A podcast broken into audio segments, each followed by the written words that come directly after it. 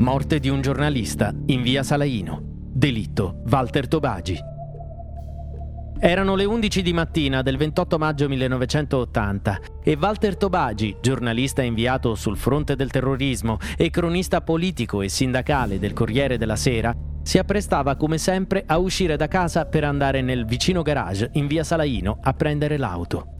Quel giorno, ad attenderlo lungo il marciapiede, vi era un comando di terroristi che lo colpì con cinque colpi di pistola, di cui l'ultimo, il colpo di grazia, sparato quando l'uomo era già a terra morente. Ci vollero pochi mesi per identificare i killer, appartenenti alla brigata 28 marzo, un gruppo terrorista di estrema sinistra costituitosi a seguito dell'uccisione di quattro brigatisti rossi a Genova il 28 marzo dello stesso anno.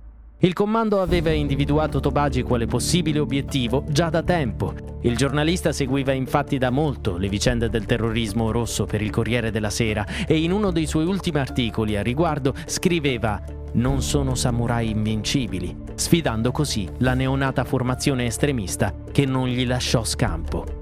Uno dei killer di Tobagi, Marco Barbone, subito dopo l'arresto, decise di collaborare con la giustizia. Le sue dichiarazioni sono alla base di numerose incriminazioni che confluiscono insieme all'omicidio del giornalista nel cosiddetto processo Rosso Tobagi, uno dei primi maxi processi per terrorismo con oltre 150 imputati.